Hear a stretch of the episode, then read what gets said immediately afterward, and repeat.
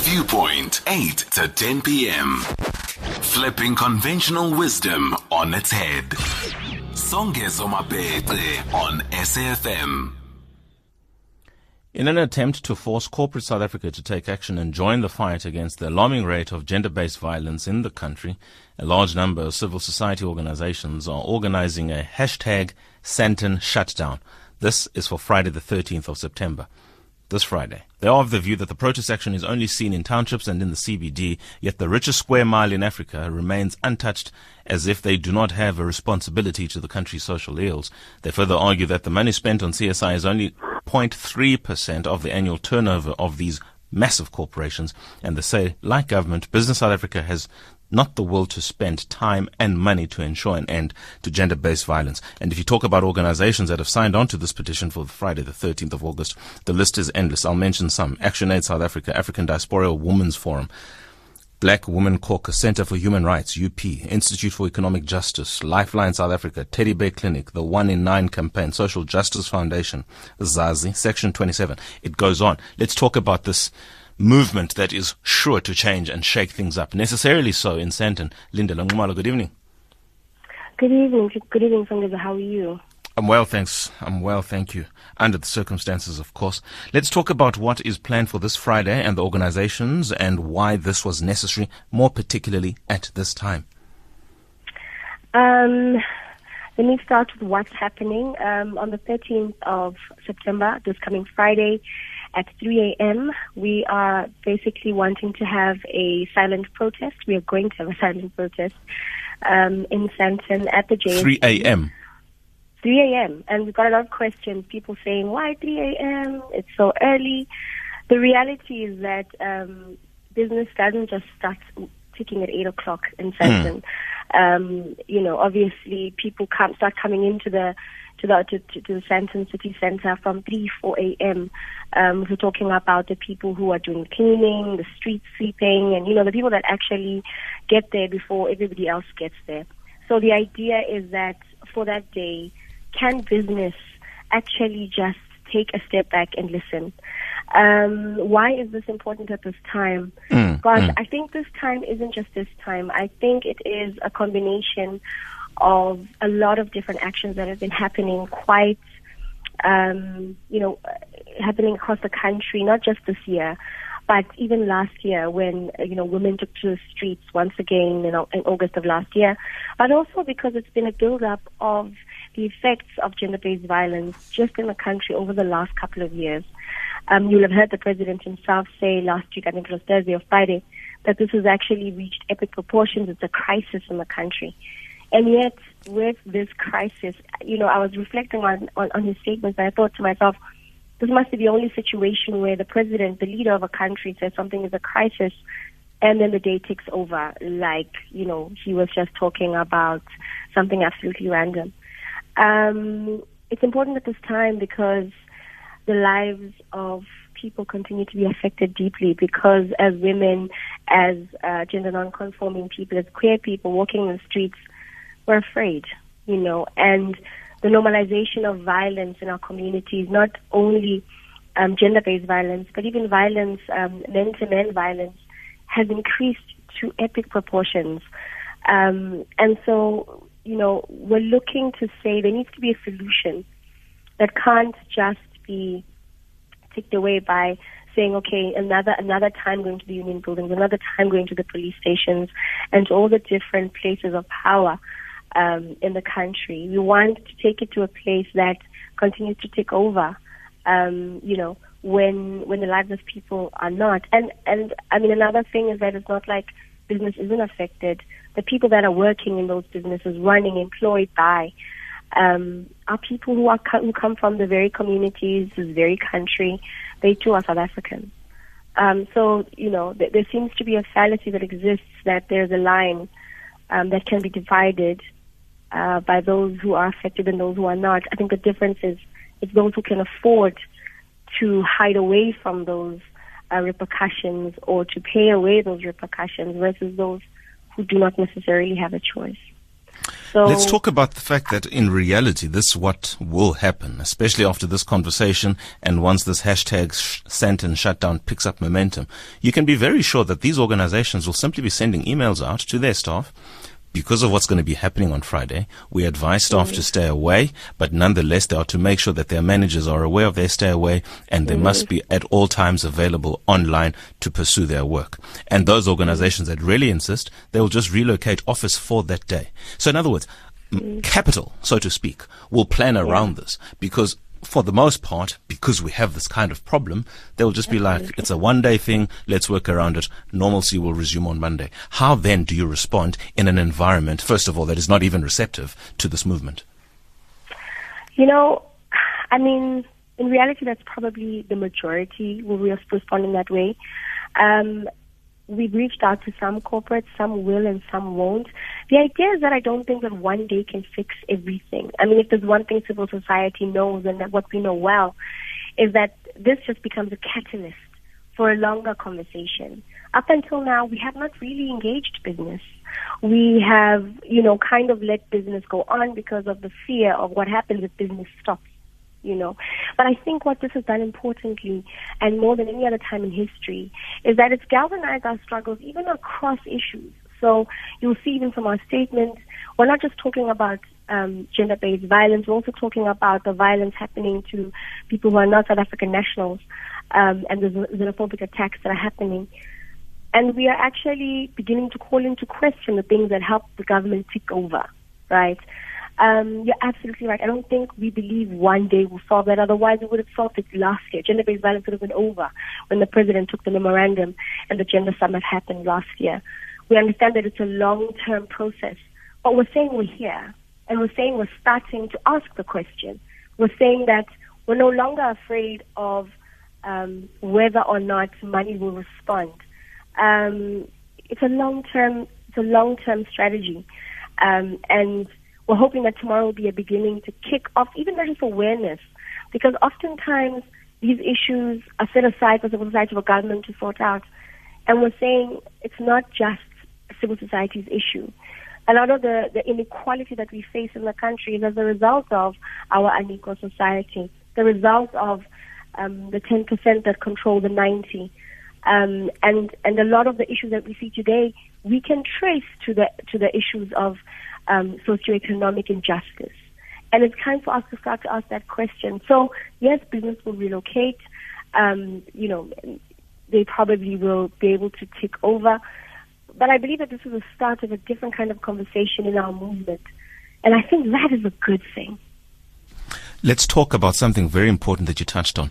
Let's talk not about equality in the workplace. Let's talk about equity in the workplace because you will find there's a pattern between the absence of women in the organization or Yeah. the suppression of women interests and voices in such organizations where then if you look at the statistics as they pertain to gender-based violence they will tend to be on the increase because as it were it becomes a boys club a male dominated space Yeah. such that Yeah. when you have the interests of women the concerns of women being raised because they don't have equity in this enterprise Yeah. then these statistics come through let's talk about addressing that Look, I mean, Yeah, you know, I there's know, a lot of I work know. That. Sorry, I missed that. no no no i just heard you sigh and i'm like i know Um, I'm, I'm, I'm sighing not because I, I, I'm defeated. I'm sighing because you're absolutely hitting the nail on the head. I mean, you know, there's, there's a lot of work that we do around, particularly, I mean, look, if we look at and we think of the economy as a system that relies on and requires, um, firstly, a lot of unpaid care work to happen in order for it to run. If we look at how the role of women continues to be kind of circulated around care work, if we look at that kind of um, uh, that kind of the way in which society is structured means that women find themselves there's more and more barriers for us to be able to actually partake, be, be able to influence, be able to you know go into the marketplace in a different kind of way. Um, if we look at all of those things, then of course we go into the organizations themselves and we look at the gender pay gap. I mean, uh, one of the memorandum, the, I'm sorry, the memorandum that we've drafted up actually that we're presenting begins to state all of those things, the ways in which corporate is definitely um, not just a part of the a part of the issue, but also gaming, right? Um, the way in which uh, when we talk about gender pay gap, we talk about the extremely high levels of sexual harassment that continue to play out. The way in which the structures, the patriarchal structures and the systems are set up in such a way mm. um, that you're rightfully women are locked out of decision making. Um, the glass ceiling continues to be what it is. If women actually speak out around sexual harassment, I mean, there was a lot of cases last year um, um, where women actually spoke out and those women were kicked out of those organizations or calling for a change um, in, in, in, in, in all of those ways because those are the ways that continue to keep women outside um, of, of, of corporate, of business and how business is done and how business is made. I sigh because this is not a new conversation. Women have been calling. It's not a new conversation. Sorry, Lindelwe. Let me cut you right there. It is 21 hours. We're going to have to take a a break because okay. we have to go to the news. After that, we're going to continue this conversation. For those who've just joined us, Sandton shutdown taking place Friday the 13th in Johannesburg. It's now 21 hours though. Time for news. New hour, same conversation. Good evening, South African Songezo Mabece. I say same conversation because we're talking about gender-based violence, specifically as it pertains to the richest square mile on the African continent. Sandton shutdown taking place on Friday the 13th. We are in conversation with Ms. Lindelwe Nxumalo of the Women's Rights Program. She's the manager there at Africa Aid at Action Aid Africa. And this is obviously dovetailing on the fact that in the first hour, we also had a conversation with child safety in South African activists in Dr. Shaheda Omar, who's the clinical director at Teddy Bear Clinic, together with Miss Lucy Jamieson, who's a senior researcher at UCT's Children's Institute, talking about the social ills that, as you have heard in the news, the University of the Witwatersrand was praying for, specifically xenophobic attacks and violence, poverty, gender-based violence, among other social ills. And now Ms. Nxumalo is talking to us about the Sandton shutdown that's taking place here in this part of the world on Friday, the 13th of September.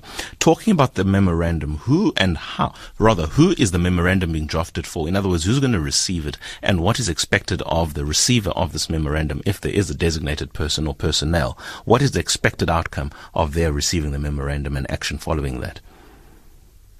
Um, thanks so much for that question, uh, Uh, the memorandum is drafted to be received by the president of the JSE, um, within that, we have a couple of demands, um, you know, for for business. One of which, uh, you know, speaks to gender parity, speaks to representativity, and also speaks directly to the contribution that, um, you know, the CSI contribution that's made by by the private sector. Um, you probably know, I think you said earlier in the introduction that um, towards social justice issues, I think the contribution is at 0.3, it's less than 1%. Um, and yet we feel strongly that a lot of the, the, the, the, social ills and the context that we're facing now as a result of um, the lack of social justice within, within, you know, within the country. And we're saying, you know, um, for those that, that support social justice issues, put, put your money where your mouth is. Um, support the causes, the organizations, the work that's being done. Um, because all the work that, that continues to be done by civil society and by NGOs is funded from the north. Um, and if not, organizations and communities funded out of their own pockets. Um, so, so those are just some of the demands. It's, it's, it's, it's quite a long um, statement, but of course we'll share that with, with the media once we've, we've submitted it. Let's talk final question. Let's talk about the fact that during the apartheid era, there was this slogan bandied about by the anti-apartheid struggle in the movement, and there's only one movement. No normal sport in an abnormal society. I think that statement has changed over the course of time because there have been new abnormalities, if you like. Yeah. And specifically gender-based violence in South Africa is the kind that has the record in the world, which is quite Quite mm. unfortunate, but it is nonetheless yeah. the record that we have with the highest rate of femicide in the world. So it is obviously clear that there can be no normal business in an abnormal business society. The sustained pressure that would have caused the international community at sport anyway to shun South Africa. Why do we not have the sense that in the public space, government specifically, or within the political space, there is a movement to change this? Why is there so much comfort with these statistics? Sorry, I keep sighing because, you know, we ask ourselves the same questions. I don't believe it's that government doesn't have the research. In fact, our government has invested quite heavily in different types of research done by different organizations that we work with, some that I've been a part of throughout the years. um, partnering with um, a lot of UN agencies, um, and there are a lot of good researchers within government itself. So I don't think it's a lack of understanding. Um, and not even a lack of ability to understand. I think it also just starts even as basically as the way in which we've internalized that it's okay for women's lives not to really matter. It's okay for us um, to to to uh, allow rape culture to continue. It's okay because the li- life still ticks on.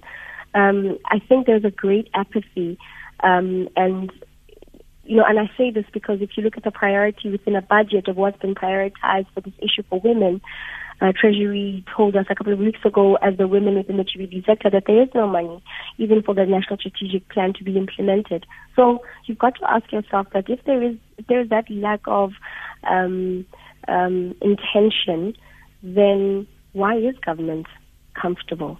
Um, I'm not sure. I'm not sure what it is that makes it comfortable, except to say that we only understand it to be comfortable because when things don't change, um, when government continues to say that this is important, but when we look at the intentions around that and we don't see that, we need to then come to that conclusion. When our justice system continues to fail women and children, um, and people who come to it hoping that they will find any sort of solace, when people have to go to the streets of Twitter in order to get some sort of repercussion, if people feel like a, ju- a justice system isn't just, and we're not investing in trying to make it that way, and not for lack of having asked the people, then you've got to ask yourself, why is government not comfortable? And I say government broadly because there are sections within the government and people who are working. But if you look at the entire system and what happens as a result, and you look at the outcome, you've got to ask ourselves, where is our priority? Where are our priorities? Um, I think it's because we've been comfortable with more than 50% of our population bearing the brunt of a lot of this violence silently, quietly, in the private space and sector as we've been taught and brought up to do within our institutions, being told, Musadi, don't leave, being told, Musadi, Hali. Yeah. You know, all Yeah. of these sorts of things. Um, we've internalized it and it has been produced in how, in, in, in the ways in which our policies play out. We have some of the best um, laws in the world around this issue. We do, we But do, and enough is enough on this. enough. Enough is enough, and I'm going to say this just to say it as a pun. We have to end the conversation there, unfortunately, but we will be sure to follow your progress on Sandton shutdown. Muslinde Nxumalo, Action Aid Africa Women's Rights Program Manager, talking to us about what's happening this Friday in Sandton. Let's take a quick ad break before we continue this evening's show. Health on Monday follows after the break.